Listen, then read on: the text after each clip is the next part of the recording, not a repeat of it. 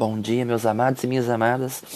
Vamos para mais um dia evangelizando sobre um novo olhar, saindo do óbvio, em nome do Pai, do Filho e do Espírito Santo. Amém? Somos um povo batizado, porém não evangelizado. E vamos pedir que o Espírito Santo venha e nos ilumine no dia de hoje. Divino Espírito Santo, fonte de toda ciência, derrama sua luz sobre a minha, a tua e a vossa inteligência. Amém. Fiquei muito feliz, né? Que da caixinha que eu vou falar hoje, invoca-me, dar-te resposta, vem um versículo de onde eu faço a oração que me foi inspirada para todos os dias fazer quando eu estivesse abordando os meus temas. E hoje também é Dia Internacional do Amigo, né? Que você possa parabenizar todos os seus amigos de verdade e aos bons amigos e aqueles que passaram também deixaram grandes lições. Lá na passagem fala assim, ó: Dar-vos-ei um coração novo e vós, porém, um espírito novo. Tirar-vos-ei do peito o coração de pedra e dar-vos-eis um coração de carne. Aqui foi até o versículo 26 e vou até o 27. Dentro de vós colocarei meu espírito, fazendo com que obedeçais as minhas leis e sigais e observais os meus preceitos.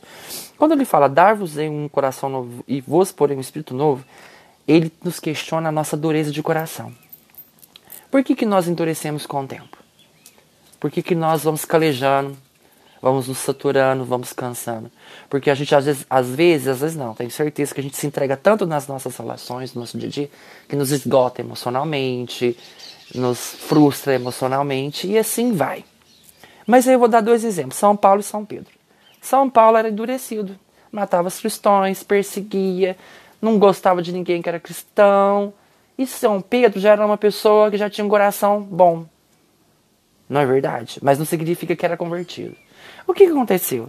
São Paulo conheceu a Cristo, o coração dele deixou de ser duro e começou a sofrer as perseguições em nome de Cristo. São Pedro, quando negou, a conversão dele começou a acontecer. Então, aquele coração de pedra poderia ter acontecido nele, porque ele negou, então teve aquele momento coração de pedra. E naquele momento a conversão dele começou a acontecer. Então, a dureza de coração está na sua negativa de você não aceitar em que você não está feliz, em que a sua, em que a sua vida espiritual, sentimental e afetiva não está num bom momento. Você está ressignificando aquilo. E a gente precisa deixar que o Espírito Santo coloque em nós esse espírito novo, mas precisamos tirar do peito o coração de pedra. E a gente não consegue fazer isso, né? Parece que a gente só vai sofrendo, né? Parece que vai sofrendo as consequências todo desse pecado. Só que Jesus, mesmo assim, estende a mão para um povo desobediente e teimoso. Lá ele fala assim, ó. Ele se, ele se manifestava, ó. Olha o que, que ele fala.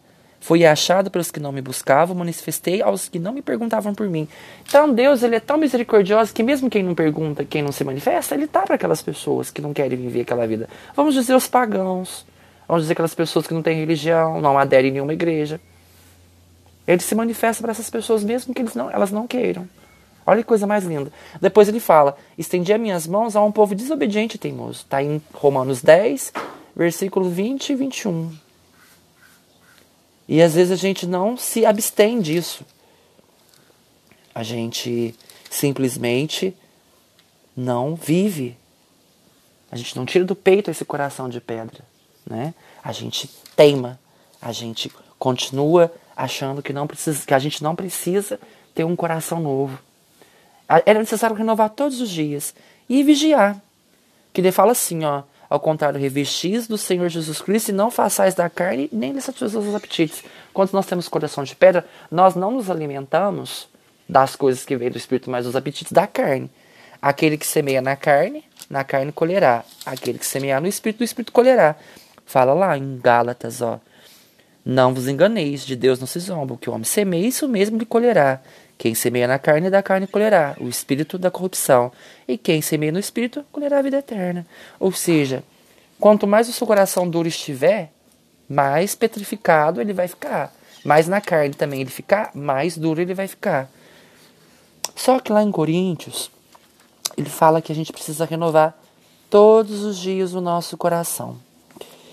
E é interessante que por mais que o nosso corpo desfaleça, né? A gente não possa desanimar de querer que o nosso coração de pedra vire um coração novo. Ele fala assim, ó, para encerrar esse momento. Olha que coisa mais linda. É por isso que não desfalecemos, ainda que exteriormente se desconjunte o nosso homem exterior, nosso interior renova-se dia para dia. A nossa presente tribulação momentânea e ligeira nos proporciona um peso eterno e de glória incomensurável, porque não miramos as coisas que se veem, mas as que não se veem.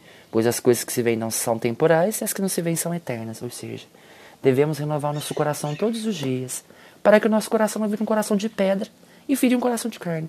Para ele colocar em nós esse espírito novo, mas para isso ele quer tirar esse coração de pedra para que a gente possa seguir e viver esses mandamentos e começar a sentir a presença viva de Deus.